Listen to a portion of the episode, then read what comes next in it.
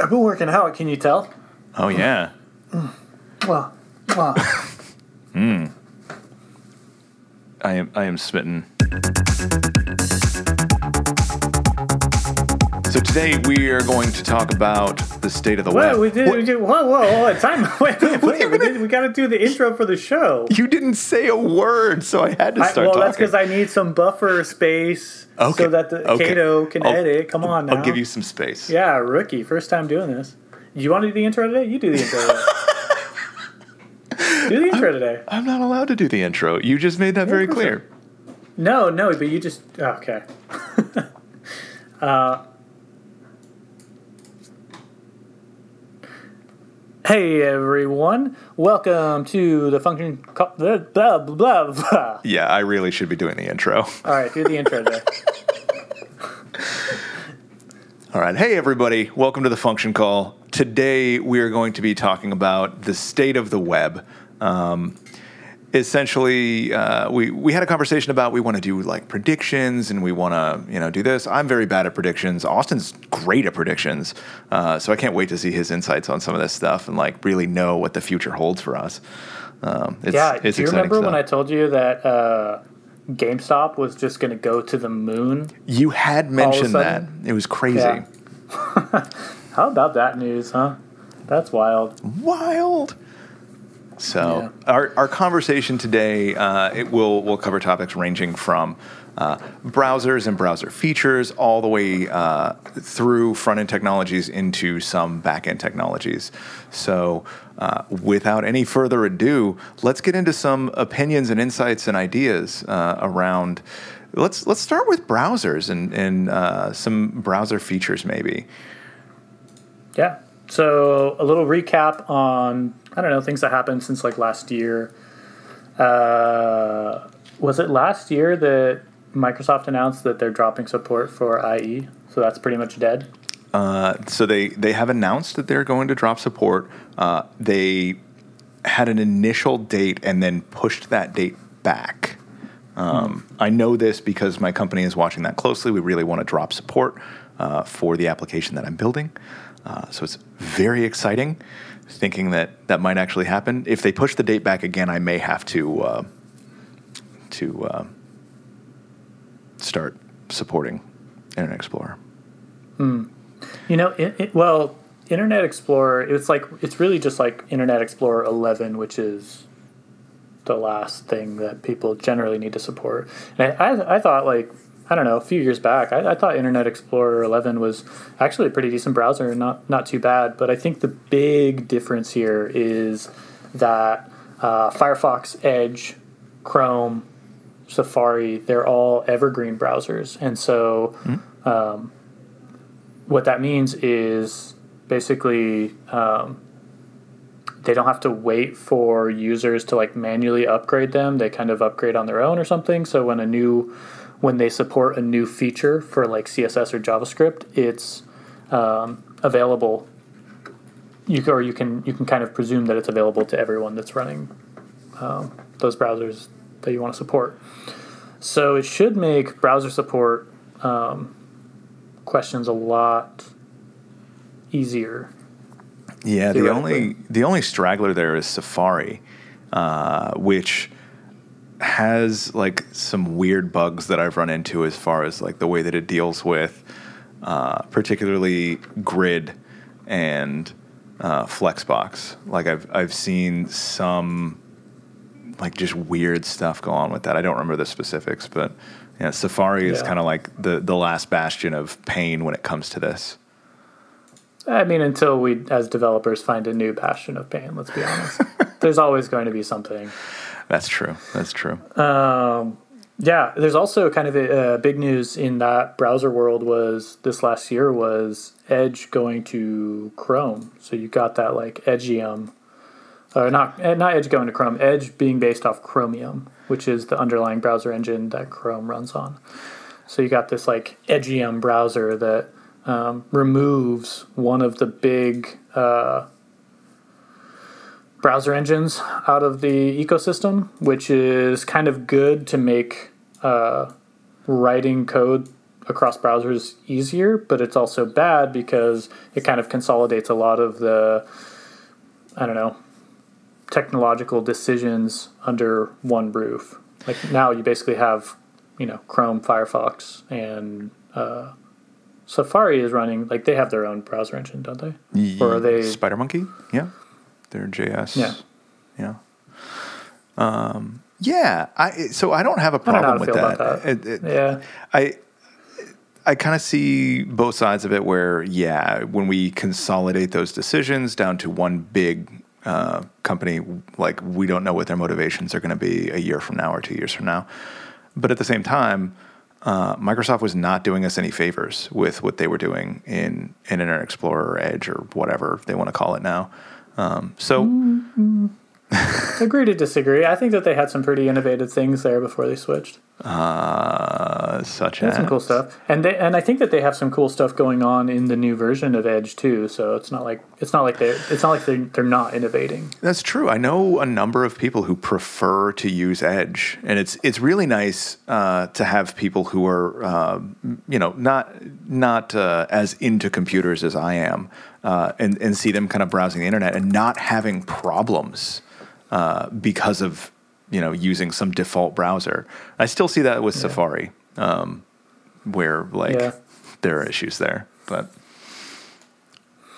Yeah. So going forward, what's uh, what do you think 2021 has for you in terms of browsers? Are you sticking with the same browsers? Are you switching browsers? What are you using now? And So for development, I use I use Chrome, uh, and personally, I use Firefox.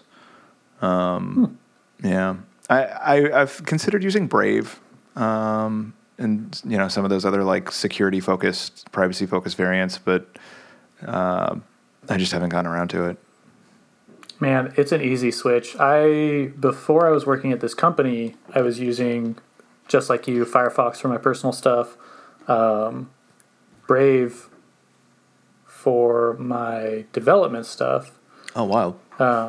or I guess yeah. So I'm using Chrome now for my development stuff because there's like a weird thing about our application in development mode that it only works on Chrome, which is annoying. Um, but when I was using Brave, Brave is Brave is awesome. I mean, it's got all the things, all the features that um, I was familiar with using Chrome, all the dev tools and stuff. All the browser extensions work the same. Um, but yeah, it's got that privacy stuff. It's got it blocks some ads. You get those BAT tokens if you want to take advantage of that, uh, which is an interesting thing. Yeah, I Um, think that. Yeah, I I think that adds some transparency to like what like the browser gets from you using it, and like kind of like some history on like the browser wars and and trying to get uh, that like user base right between uh, Netscape and oh god, I'm really showing my age here. Between like Netscape Navigator and Internet Explorer, like in the very early days of the internet. Um, Yeah. so like Well, there, there's some interesting stuff too with or news with like the Firefox, Mozilla dropping Oh, man, so much of the. Firefox team. You know, it's like that's a Firefox huge has loss. like some Firefox has some really awesome dev tools. I don't use it as my development browser because I'm not used to it. But when I do, and you know, if I can, if I didn't have trouble finding where things were and what they're called and whatever, um, they have some really cool stuff going on there with like uh, being able to play. I mean, being able to visualize the CSS grid stuff. They were the first ones to roll that out. Um, but then they also have like really nice ways to adjust CSS uh, like timing functions. Oh, interesting. Yeah, oh, yeah, they give you like a visual curve tool. yeah. They also have uh, they show you event listeners on the HTML like DOM tree, Yeah, which is which is so helpful. that's amazing. That seems Yeah. really really nice. So I didn't I didn't know that. I had heard of that. I have used their dev tools around CSS and Yeah, uh, like specifically to debug like some weird grid stuff that I was seeing. Um, And it, it yeah, it was second to none. I don't think I would have figured it out if I didn't have that browser. Like Yeah. it's so useful. that's some cool some cool accessibility stuff too. But we should really move on because we have a long list of things that we want to cover, and we're just on browsers. Um, I, I wanted to check in. Do you have anything anything going on with your operating system? Like some news there. Uh, Apple had some big news this last year. Oh yeah, they use uh, their own. Like to be honest, I'm so unimpressed and just degaff the whole like how fast is an M1 Apple? I don't care. I really don't. I use Windows for gaming and I use Mac OS for development. And if I could use Linux for both, I think it would solve a lot of problems. Um, I haven't used Linux in a very long time. Uh, and last time I used it, it was super problematic for me. And it's still not Yeah. up there for gaming yet, which is really disappointing. I know Steam has done a lot of work around that, or the community has done a lot of work around getting Steam games to run reliably. Um, yeah, But uh, there's yeah, that's, there's like uh, Pop OS, I think the System76, the operating system that they make. That's like designed to to run games. Okay. yeah, they're doing cool I'm, stuff. I'm I'm still running a, Ubuntu, and yeah, I've had my fair share of issues. I think that like I definitely had to get used to getting in the command line and just like typing in stuff that I have no idea if it's going to destroy my computer or not. just like YOLO YOLO updates or whatever. yeah, yeah, Um, but I still I still really enjoy it as far as like from a developer perspective, it's dependable and it's the closest thing to like I don't know systems operating systems that I'm deploying stuff to production in anyway. yeah. But yeah, I think it's just a, a certain type of sicko that likes to use Linux. Yeah, a lot of uh, security folks are very into it. Yeah, it's nice to nice to feel smug about you know get, you get some nice smug points about it. You look down your Linux nose at us. Uh, yeah, exactly. yeah. Um, cool. Well, let's get into let's get into some of the the stuff that the the platform um, has coming down the pipeline for us. So Uh, what are you looking forward to? there's one feature that I'm aware of that's coming to JavaScript that I think is really neat because I have dyslexia. Looking at big numbers really confuses me. Um, and so, what this feature does is it allows you to use an underscore in numbers as a separator. Um, and it, you know, basically compiles away, um, but it makes it much easier to read large numbers that you're using in code. Now, So, for historically, example, historically what I would do is you, you know uh, assign them to a constant that you know gave me a usable name, right? Like yeah, yeah, uh, but then you know there there are other problems with that, right? Like over abstraction just for readability's sake isn't something that I would recommend in general. And this kind of solves that in some scenarios. yeah, I'm not impressed by this though. Like, because honestly, okay. So here's here's the thing: is um, it, I think it sounds great in theory to be able to add all of these. They're really just like ergonomic features to the programming language, right? And is this is this a language feature or a brow- or like a uh, browser DOM feature? This is this is a language feature. Okay. So it sounds great to add all of these like nice ergonomic things to the language, but the problem is that has to go somewhere, right? Like that that increases the surface area of the programming language, which means I have to learn more, which means there's more opportunity for like weird quirky stuff to get in.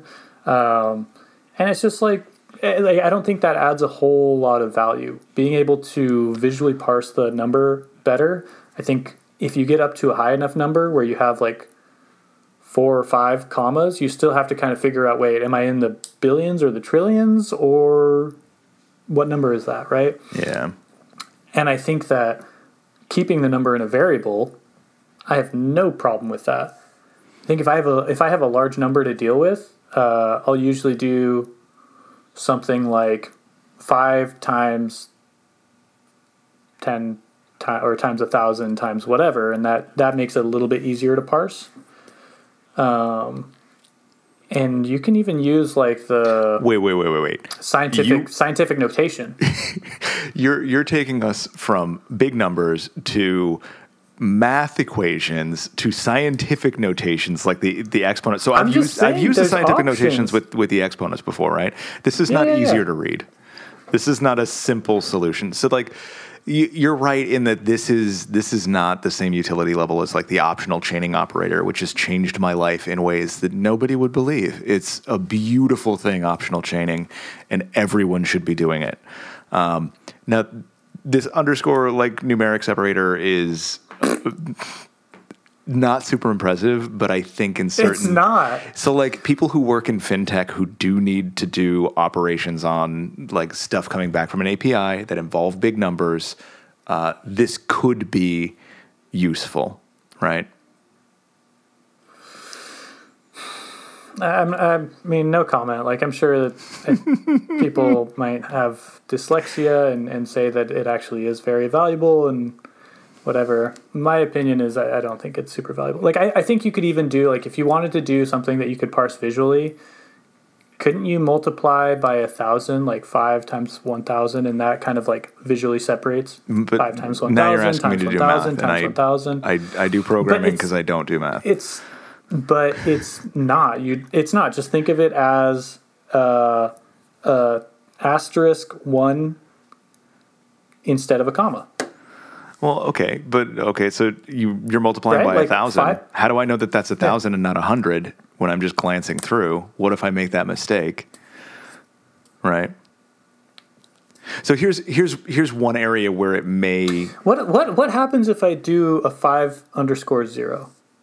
it becomes fifty. Ah, Okay, Yeah, it's it's a it's a it's like a no op. it's just a it's just a pl- okay yeah, okay no op okay. Yeah. So I, I I understand the value is negligible, uh, but I'm excited about it. I think it's neat. What are you excited about? uh, yeah, fair enough. I'm not gonna try and I'm not gonna try and tell you what to be excited about and what not to be excited about. Um, I think something that I'm excited about. So I think um, something that I think is part of the DOM. I don't know if it's part of the language or the DOM. It's kind of hard to separate that sometimes, but um, some of the things coming down around uh, time format. What is it called? Temporal. Things that are coming like like uh, dealing with dates in JavaScript is not easy. You usually want to It's the worst. pull in some sort of yeah. You search, usually want to pull in some sort of library. I think um, the internationalization or INTL constructor has like gets us a long way. Like you can do a lot without a library with just that. Yeah, date Um, formatting is much the- easier with the with the internationalization functions. Like they're those have been a lifesaver in avoiding using a library for like very light stuff. Um, otherwise, I kind of push on the back end team like, hey, you guys are using C sharp. You've got like real date utilities. Can you just send me a string that's formatted correctly for this time zone? Because Yeah, I don't know. yeah, because yeah i don't know that's that's a that's an i don't know kind of thing um something else okay so uh, uh question for you Mm-hmm.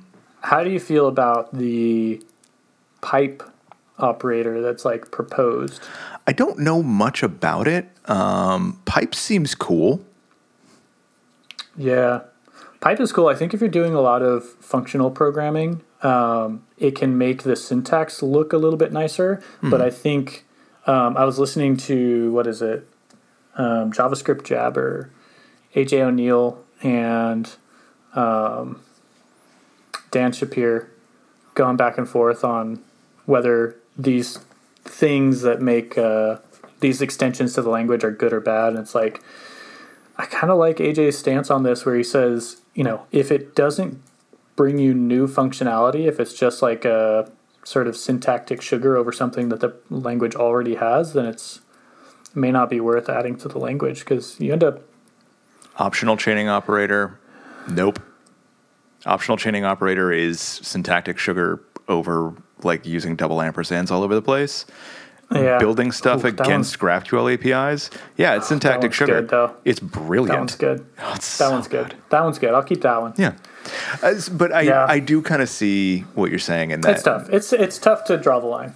you know, Yeah. like in or out. I don't know. Yeah, and in a language where you're starting to add features, like you start really eating up that that real estate of characters that you can use and what their purpose is, and then You know, Yeah. uh, but Real estate of characters. yeah, I mean, there's only so much real estate when you know. Yeah, yeah, yeah. You, you've only got so many characters just- you can use. So, but this, Yeah. but this pipe, and then you bring up functional programming, right? Like, how's that paradigm working out for us in JavaScript land? Love it or hate it. I don't know. I, I can't find a I can't find a paradigm that seems to work for me. I've tried object oriented. I've tried functional. I write terrible code in both. Nothing's gonna save me. This is this is this is the truth. Um, Yeah, yeah. I, I bring that up because there's like some interesting um, there. There's this language on the State of JS 2020 thing called PureScript that I had never heard of, um, and it's a little bit like uh, what Elm in ClojureScript, where it's like this functional programming language that compiles over to JavaScript. Seems interesting, um, but like that functional style seems to be pretty persistent. Um, but I don't see it in like large enterprise applications that that like I'm aware of, right? Where something like TypeScript, which brings utility over style, right? Um, it's not it's not a language or it's not a meta language around um, you know what what we what we give you is uh, compile time type checking versus you know you can write this in a functional style right like one of these things seems really useful in a large complex code base and the other one seems possibly uh, you know you're going to eliminate any any candidates from being able to work on your application by using some like obscure like Elm or Clojure or this PureScript. Yeah, I'm not sure. I, I've used I've used functional. I've used object oriented. I think they both work well in different cases. Like I think uh, I think it's totally fine to have a mix of both. I don't think you should, I don't think you need to go 100 percent one way or the other. Although some people might disagree. Um, but I know that I've like I've tried object oriented, and there's some times when it's just it, there's so much inheritance that you just like lose track of everything that is being inherited and where everything is. And then with functional, I feel like sometimes it just gets so convoluted that you also have to remember in, like instead of remembering the chain of inheritance, now you're remembering the chain of like functions that Yeah. uh, like how the data is pipe being piped through the functions and and how those transforms are being done or like what's being what's how the data is being processed. So I, I don't know, like complexity is complexity, you know. yeah, you kind of can't take that out of the equation, and I guess like the the the opinion around like how you handle that uh, is is I think Yeah, I think types, TypeScript certainly helps with in both cases. Though it like tells you everything that's available, and if you have a piece of data and you have some functional, like going through a, a functional process, um, TypeScript can tell you like what the data looks like at any given point. yeah. We'll see. I, f- I feel like TypeScript. So TypeScript is something that uh, over the past year I've used more and more and more, and it's uh, very frustrating in some ways. Uh, but I would never not use it if I was starting something significant. Um, It brings way I- too I- much value. I still really love writing plain old JavaScript and using JSDoc to like implement TypeScript. Like I, I see the value in TypeScript really, Monster. really, and what's that? No, it's great. I love it. Yeah, I love it that I can just like copy my code and it's like I can paste it into a front end project, into a back end project, into a project that's just going to run on CodePen in the browser with no compilation step. Great. It's Love it. pretty easy to to shave out a lot of uh, the TypeScript stuff. Like if if you're trying to CodePen uh, like a like a minimal example, if you run into some like issue, right? The biggest issues I run into are libraries with types that are incorrect. Like they come Yeah. With types, or you can you know get them You- from You're definite using types. some of my libraries. Yeah, they, the there's a lot of libraries that will throw any's in places where like no, this type is definitely something that can be typed, and I need it to be. Uh, so there's there's problems around that, uh, but I, yeah, I don't see that going anywhere. It seems pretty solid. Make a PR, dude. Always file Uh, an issue. right, let's yeah, let's um, let's get out of the JavaScript world a bit and see you know some other stuff that's happened in the platform, like uh, I don't know HTML. Anything in HTML that was particularly interesting last year, or or anything coming up in HTML world? Uh, it continues to be a programming language. I do not know anything beyond that. It continues to be the foundation of the web. You know what I would like to see Yeah. Is Really? I, I I would really like to see uh, progressive enhancement um, be like what are you laughing at? I'm waiting for your acronym. Oh, because you no, I wasn't going to reference that Twitter thing, but we'll save that for another show. Okay. But I would like I would like the uh, I would like to focus on progressive enhancement to continue to grow because I think that and like things like uh, like like Eleventy, for example, that are are kind of promoting getting back out of the JavaScript world and back to just HTML, just CSS wherever needed, and, and you know maybe like a very minimal JavaScript footprint. I think that's like a valiant effort, right? It's it's it's like You sound like a bad guy in a Disney movie. it's like vegans, right? Like I so oh boy. you know, we're doing a vegan month. I I thought something like that might be going on. There was some reference to like not really bacon. Um, so it's it's kind of like vegans, right? Like I'm I'm not a vegan. I, like I respect their choices. I think that that makes a lot of sense. Um, and it's like a valiant thing. Like I love animals. Like I I have a dog. I uh, have a, a small human animal. Uh, like I think you know, not choosing not to eat animals is like a very respectable thing and i feel the same way about like the the very hard push for progressive enhancement uh, and and those sorts of things um, it's i don't put it at the same level as accessibility accessibility is absolutely like a like a, a legal issue that needs to be handled um, very very seriously whereas progressive enhancement um, is by comparison, in my opinion, kind of a nice to have, right? Like, I don't feel like um, with the way that devices have continued to progress in markets that uh, clients that I work with would care about, there's not a whole lot of purpose uh, to architecting an application with those kind of thoughts first. Valiant as they may be. Yeah, it, it's it depends. It's tough. It's like, and for any listener that isn't aware, the the idea of progressive enhancement is you build something so it works in the minimal amount of or the the what is it the least common denominator of a system. So thinking like a, a form that can be submitted without JavaScript enabled. This is wild and not something like there's no company that is going to pay engineers to like build something around that idea.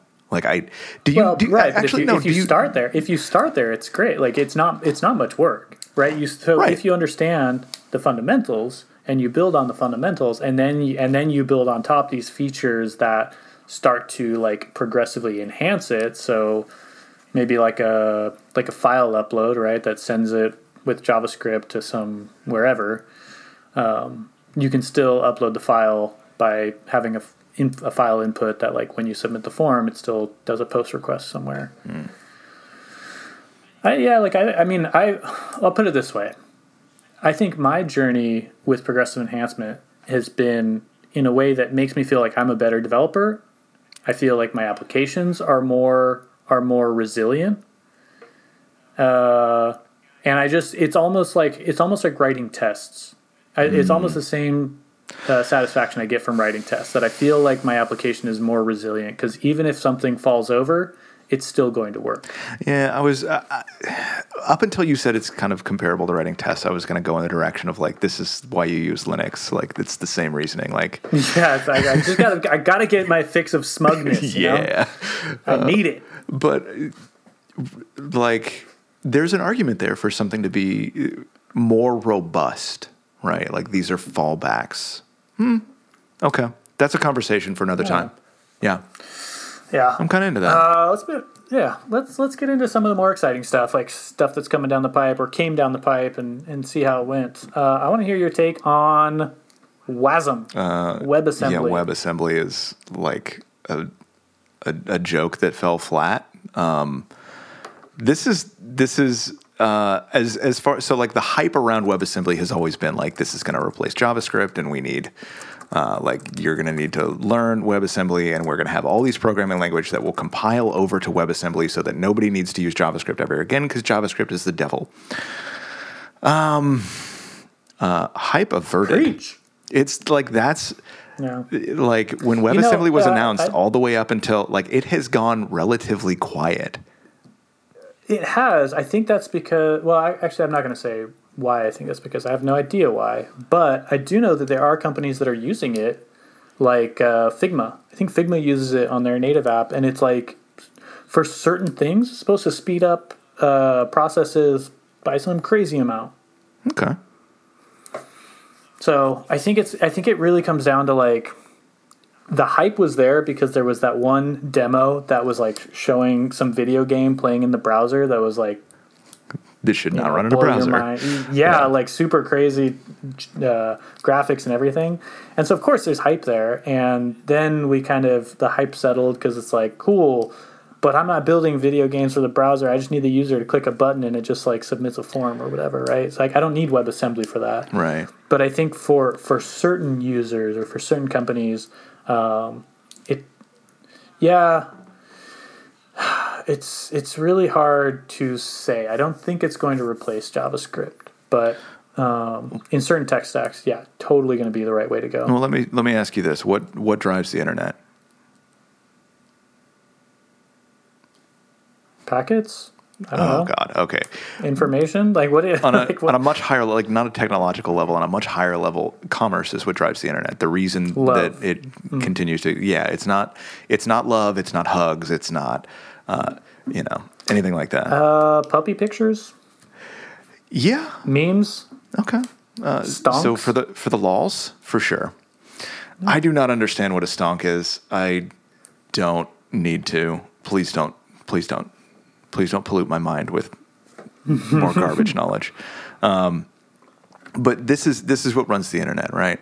And so that type of performance and speed and, and all of that um, do, doesn't like the the learning curve and the the possible like engineering base to produce an application that can get you money um, exists in a very big way uh, with JavaScript uh, and the tools that we have at hand today, where WebAssembly doesn't add anything to that, right?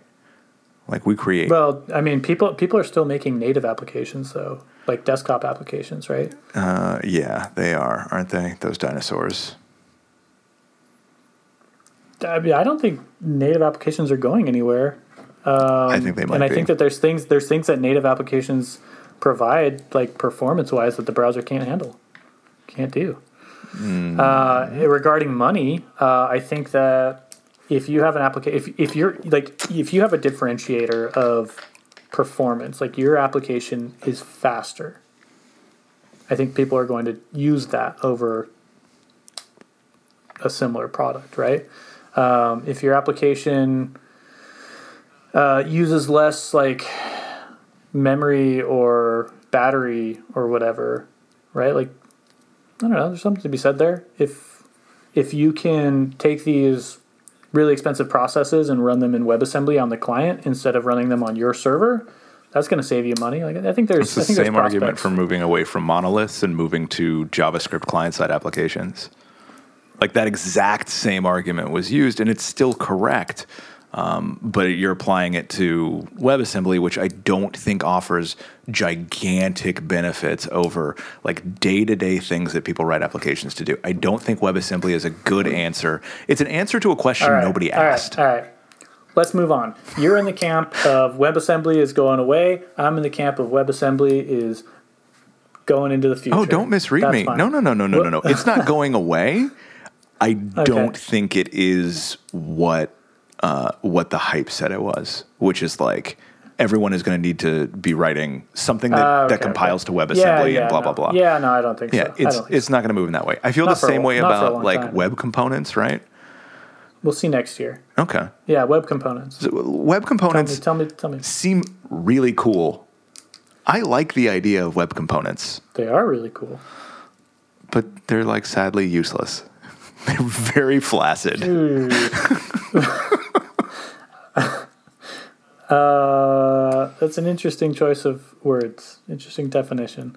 Um, yeah, yeah. I, I like.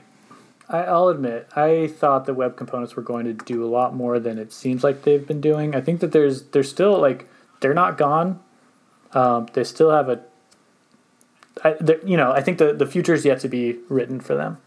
Um, but you have like you have some interesting things. So I know that Vue the Vue CLI for a while it had an option for you to like generate web components from your Vue components. Um, I don't think a lot of people use that.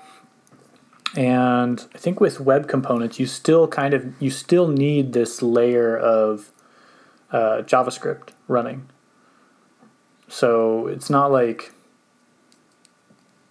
I don't know. They're they're native to the browser, which is nice, but kind of weird. I think a good space for web components is probably in, in some sort of design system that's going to be used across a large enterprise company with multiple products where you need um, design consistency, but you have a difference of technical ability. Um, so, like maybe you know, Team A is using Angular, Team B is using Svelte or whatever. Then you can still use web components in as, as a design system to get consistent um, styles and implementation across both without having to maintain like an Angular type of your library and a Svelte type of library. I would quit. If you had to use web components, No. If I worked at a company where one team was using Angular and the other is using Svelte and they're giving us web components, like that exact scenario, I'm like, oh man, the technical direction here is very confused. uh, meh, meh, meh, meh, That just that- can't say, can't say. Haven't been in that spot. that's one of those red flags where like, oh man. Well, okay, so if if the legacy application is Angular and we're moving to Svelte, then it makes sense. But if they're like, no, we're full of full steam like Angular Svelte shop, like, oh my god, well, you guys no. are What gonna have huge it, what if it's like what if it's this this totally isolated property is just an Angular project, and then this complete like it's a it's a totally different domain, and they don't they don't cross communicate with each other. but they do. right? They have to use It's the same just like- design system, which is being handed to you in web components. which is the beauty of web components. Okay. I, I would be interested to see how that works. Um, my, my experience with like design handoff has not been like we're going to give you web components. It's like we're going to give you a like a Zeplin, like a link to to something in Zeplin, and you're going to basically like copy CSS out of it and try and get it to look somewhat similar. Right, but that would be the team that implements the web components, and then you just get to like kind of stitch it together, right?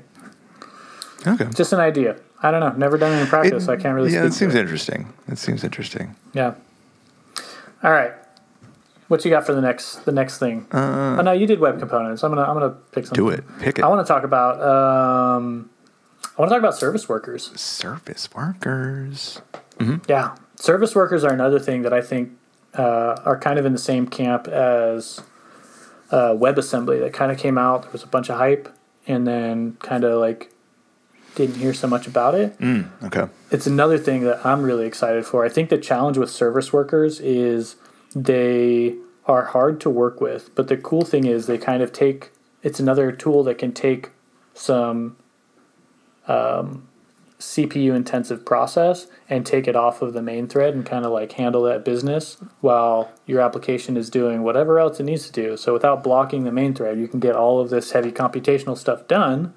And then when it's done, it can be like, "Yo, application, uh, I got that, I got that pizza you ordered." Isn't that what. Squoosh was using? Yeah, I think Squoosh uses uh, service workers. Mm-hmm. So you're talking about high performant multi-threaded JavaScript applications that run in the client. yeah, I'm into this. This is great. Yeah, for sure. Yeah, yeah, yeah, yeah. Now it'll be great. I think that there's still a lot of challenges because then if you have, um, I, I can't again not speaking from experience, but just what I've heard is like some things like managing the communication between um, your main application and these like sub threads. Yeah, like the worker Processes. Yeah, like the worker tasks. Yeah, is there- and like yeah, maybe like maintaining some global. I don't know. It just seems a little kind of wonky uh, to get it all to communicate together for a cohesive experience. yeah. But I think that there's tools coming down the line for that. This is I think yeah. this is um, one of those things where like the the developers that uh, work on Create React app, you know, when you start up a Create React app, it comes with a service worker, and like most people don't know what to do with it. It, Oh, I think your dog has some opinions on this. Yeah, she hates service workers. Well, she hates having service workers uh, kind of uh, shoved down your throat. Wow. Very angry puppy. Um, wow. This is what happens when somebody rings my doorbell.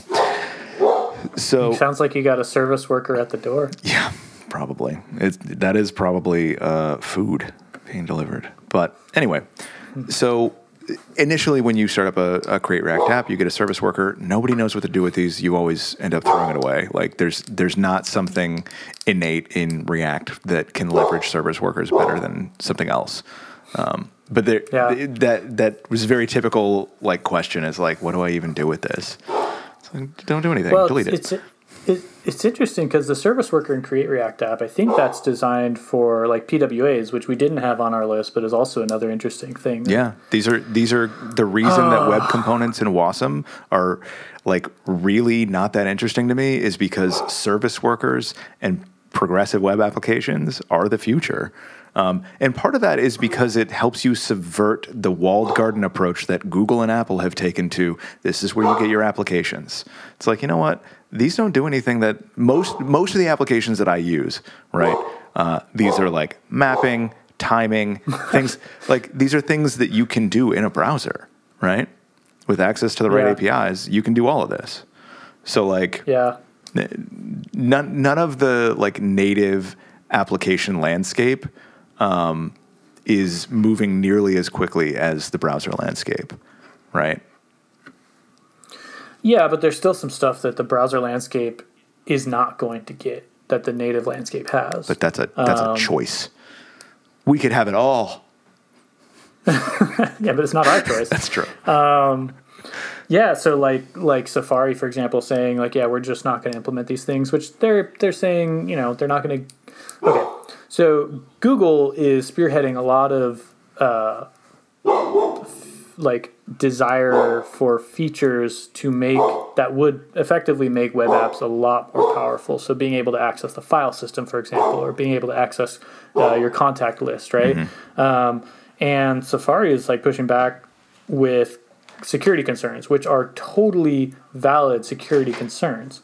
Um, but you know, basically, if Safari doesn't doesn't play ball, then we're not going to have those features, and progressive web apps are never going to reach the same level as native apps. That's not to say that like you're you're right. I think probably 90% of the apps in the App Store are would work just fine um, as progressive web apps, but Right. we'll see. I, I think it still needs to be one of those things that it's like a, a tool like Create React App or or the tooling that we use just does it for us, and we don't have to think of it about Yeah, it. yeah, and I, I think that's a good uh, kind of segue into the Jamstack because that's what they really attempt to do is like generate for you like this complex uh, progressive web app type of thing, right? So something like Nuxt or Gridsome or Next or Gatsby or whatever Angular thing exists out there. I don't think there's anything that does this in Angular, um,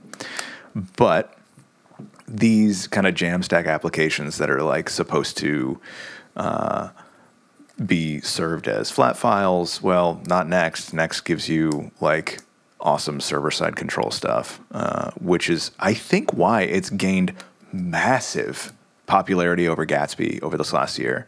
Uh, like Yeah, they got some. Yeah. Ga- Gatsby uh, had a lot of steam going into this past year, and man, they they would have been my pick for like this is this is going to be a big deal. Um, but Next has really just stayed very consistent. Um, what's interesting about both of these, and I don't know if it's the same for Nuxt and Gridsome, um, I, I'd be curious to find out. But both Next and Gatsby are tied to services, right? Services at startups that need money. Um, and so, like, increasingly, what I've seen with both of these frameworks is that if you're going to use Gatsby, you're going to use Gatsby services. If you're going to use Next, you're going to use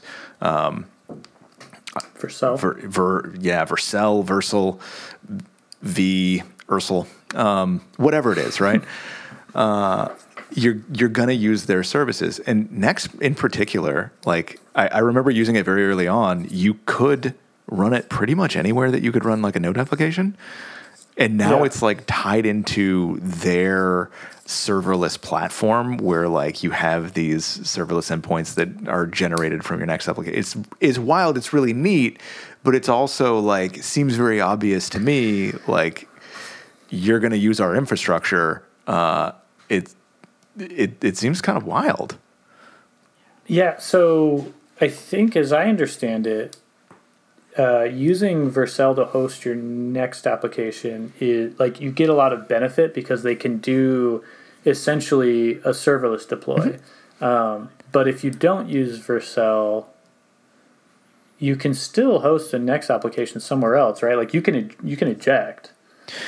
The And I think there's some change with, I- you know what? I, th- I think that they you can still they can still do serverless functions, but I think they don't do um, the incremental static generation, whatever they whatever they have. Right, right. And Gatsby has something similar. like you lose some features. yeah, like they, they have features that you can only get from Gatsby if you're using their services, which is like, okay, yes, you have an open source project, right? This is something Mm-hmm. that has been built publicly but supported by a community right and this is this is one of those questions about like open source and going uh, creating a uh, uh, like a startup around an open source project right? And like whether that's right or wrong i don't know. But it it does feel like if i'm going to choose next i'm not just choosing a tech stack. I am choosing like much much more than that. I'm choosing to buy into an ecosystem uh, that dictates how i deploy uh, which is really really crazy to me. Uh, but next Yeah, you got to name your you got to name your next dog, uh, Guillermo. yeah You gotta yeah, i would you gotta Guillermo? get a tattoo. i would not get a cat that i draw the line at getting cats Got to get the next tattoo on your butt. always like i don't have one already Like yeah, yeah. But does Nuxt does Um, Nuxt and Gridsome have like similar parallels to that, or are they not locked in? Uh, Nuxt has a like a company behind it. Okay, Um, I'm not sure. I don't think that they have hosting as an offering. Um, but I like I think companies that make money on open source, I think that's a good thing because we get nice things. yeah, exactly. Yeah. Like you you it's supported at that point. Like, you know, like as an open source maintainer, you know, I get some commits come in and I'm like, dude, I I pff, I don't have the timeline to work on that. Like I'm not, I'm burnt out. I got this other stuff that I'm I got this other side project I'm interested in right now. For sure. yeah, and I, I don't want to Um, so- come off like I think that that's a bad thing. It just like having watched it develop specifically over this last year, um, it's it's it, like there are just some interesting points there um, that that I think they've they've made some choices to to like maintain the project as an open source project and uh, like as an investor in something like this, I think I'd be pretty pretty happy and and pretty uh, especially with Next pretty excited about what the ne- this next year holds. Uh, Next is something that uh, I do plan to work with more specifically. Yeah, I, I I'm gonna start getting into Nuxt, the sort of Vue equivalent, and I really like how Nuxt. Like, I think that they make some decisions that are a little bit more intuitive um, for using. Also, also like they've pulled out they've rolled out some new features this last year in their modules. They have like a, a content module, which is basically uh, you can have a blog like you can you can so last year they started supporting static site generation, which before they were just a server side rendered Vue app sort of thing. Then they supported static site generation, and then they released a couple modules. One of them was a, a content module, which is super cool because you can basically it it just the CLI just like generates um, a site for you that you can manage the content in Markdown. Super easy without having to do really much of anything.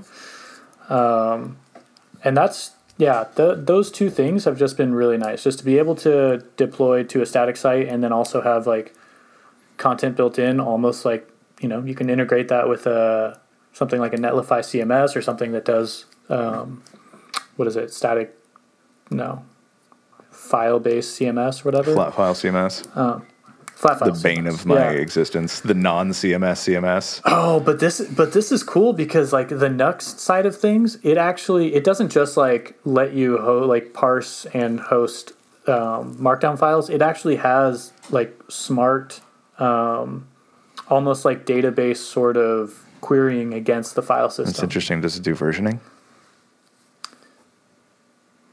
Like if I need to roll like back a change. version? Well, Git does that, Mm, okay. right? Because I mean, if it's in the files, you have your version control. Okay, so I have to, like roll that. back a git commit to a file that I changed in a git repo if I want to make a change to content. Which may or may not be tied to think other like functional changes in this. This this is my overall issue with like the idea of it's a CMS. It is not. It is a non CMS. Never mind. Like let's not go down that rabbit hole. I'm sorry. All right. Well, um, we are getting close to the end of our time. Is there anything you want to cover before we, we close up here? Uh, I think I just want to mention Netlify because we were talking about like deploy services. Netlify uh, continues to impress me in that they do what they do very well. Um, they they offer developers like me tools that make it very easy to do things that used to be very complex. Um, and like that just seems like a very straightforward business model, and they, they're they're not tied to any stack. They try to service uh, really as as many web stacks as as you can think of. They they want to uh, get your business, and that that makes so much sense to me. Um, so like that that feels like a very straightforward uh, kind of approach, and, and Netlify um, is is something that I would love to be using at my job. We we do not use it. Um, I used it at my previous job, and it was so awesome. They're pretty good. They're pretty good until until you realize that you need to do some server side stuff, and then you kind of like you can't like once you go with Netlify, it's not so easy to go to like a server side thing. I mean, they have their like functions, and you can do, you know, you can basically do like API calls for stuff. Yeah. Um, but I feel like, yeah, For I like Netlify. We use Netlify, but for very hosting specific hosting you services, know, I'm for for What? like very specific problems like that where yeah. you want to it's gonna be gain totally static. Well, yeah, right. So like their their market is that Jamstack, and so if you start getting into like, well, I want to do this and I want to do that, like I I I had run into multiple problems on that platform. Some of it, um, you know, they they were able to resolve pretty quickly for me, um, but it's designed around uh, that that type of stack uh, where you know you want to serve just static files uh, and and do a lot of stuff on the client, which I think is still like a really viable way to build an application, despite the popularity of like Next and Nuxt. Um, I think a client side application is still can be incredibly performant um, without a you know a server doing some like pre-rendering stuff. Yeah, absolutely. I think that there'd be arguments that you know the client side application could be even more performant if it's just HTML, CSS, right? Whoa! Depending on what you need to do. Yeah, getting getting it down to the roots there, man. Yeah, well, I mean, I'm I'm thinking of you know folks like uh, that are using like 11ty sites or whatever. Yeah. Um, I, I'm gonna say the the hosting companies that I've been uh, impressed with and rooting for are gonna be like Begin.com. Really, really cool. Oh yeah, Really you showed me that. That's pretty rad. Um, and Cloudflare. I'm really curious to see how Cloudflare workers. Edge workers, dude. That is the really curious to see how. Oh. Yeah. Well, I I don't think they're going to take out. Like I think that the future is go, really going to be a combination of full full time running servers, Okay. Lambda functions, so like serverless functions, whatever, Mm-hmm. and then edge edge functions. Because I think that there's a use case for all of these different types of computes Yeah. where you where you have like totally stateless compute edge service, right? If you need some sort of stateful like whatever, but a kind of one-time function, maybe you need a lambda. And then when you need some process that runs for a very long time, um, server full Right. or traditional server. Yeah. Yeah. That's been my experience anyway. Yeah, I'm I'm really curious to see how all that pans out because you know I think you're right. Yeah. I think there's not going to be like a winner in in that category. It's it's going to be this like combination and seeing what people come up with for like use cases for all that's going to be really cool. Yeah. Cool. Well, let's end on this. Instead of giving some shout outs for things that uh, we want to promote, uh, because we're doing a little bit of a prediction show, let me hear, uh, I don't know, three to five things that you are excited for about or um, some predictions you want to stake your claim on. So web components will continue to be uh, obscure. Uh, so that's one prediction. They, they will not gain popularity. They will not. There's not going to be some magical uh, rise in popularity of web components. Um, I I think that tooling is going to be like the biggest leap forward, uh, and so that's that's stuff like anything that does what Webpack does, but better. And there's a lot of flavors of that right now. There's a, there's a lot of challengers coming up, um, and you know that that is a, that is a crown to be taken. Um, and I, I think that's going to happen. I think in uh, in testing, uh, there will be competitors to stuff like Cypress, which is this like full stack testing solution um, that we didn't have a chance to get into. But I, I, I think that there will be huge movement in that, um, and people will be much more apt to test their application instead of just saying, uh, "We have tests for the back end, and if it breaks, our QA will tell us." Hey, quit calling me out, man. hey, that's that's my life too.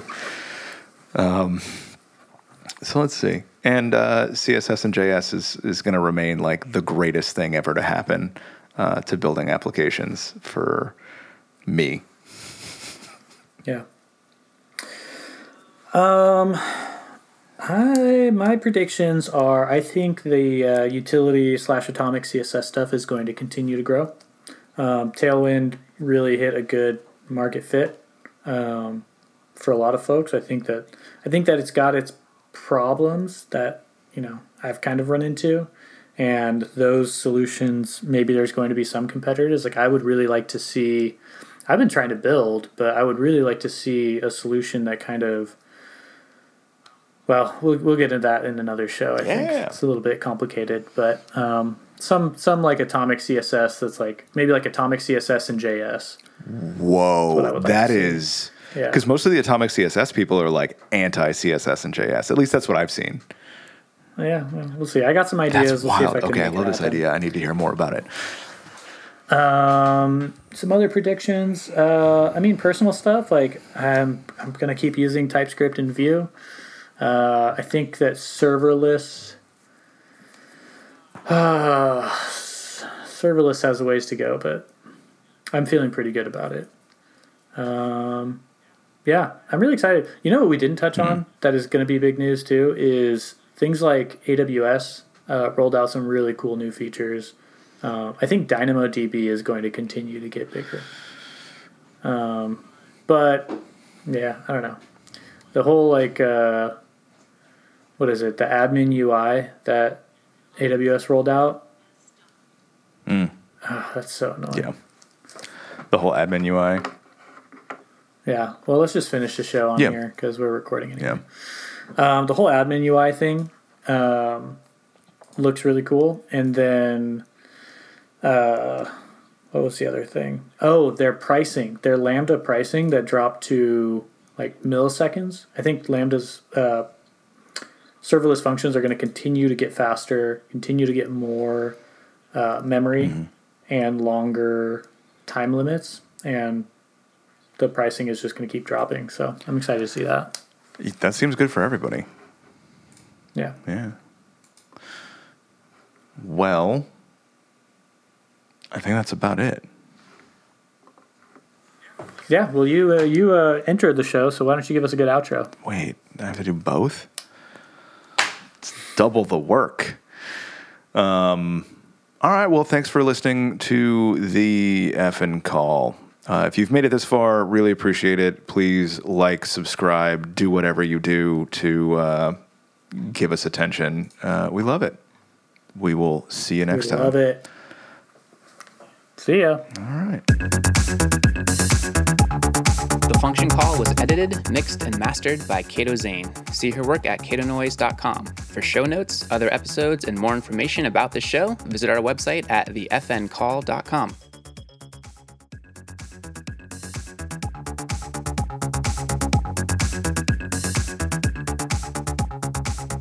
I'm just going to keep you muted all the time. You're muted everywhere. How did you answer that question then? Oh, you're really good at reading I'm lips. very good at reading lips.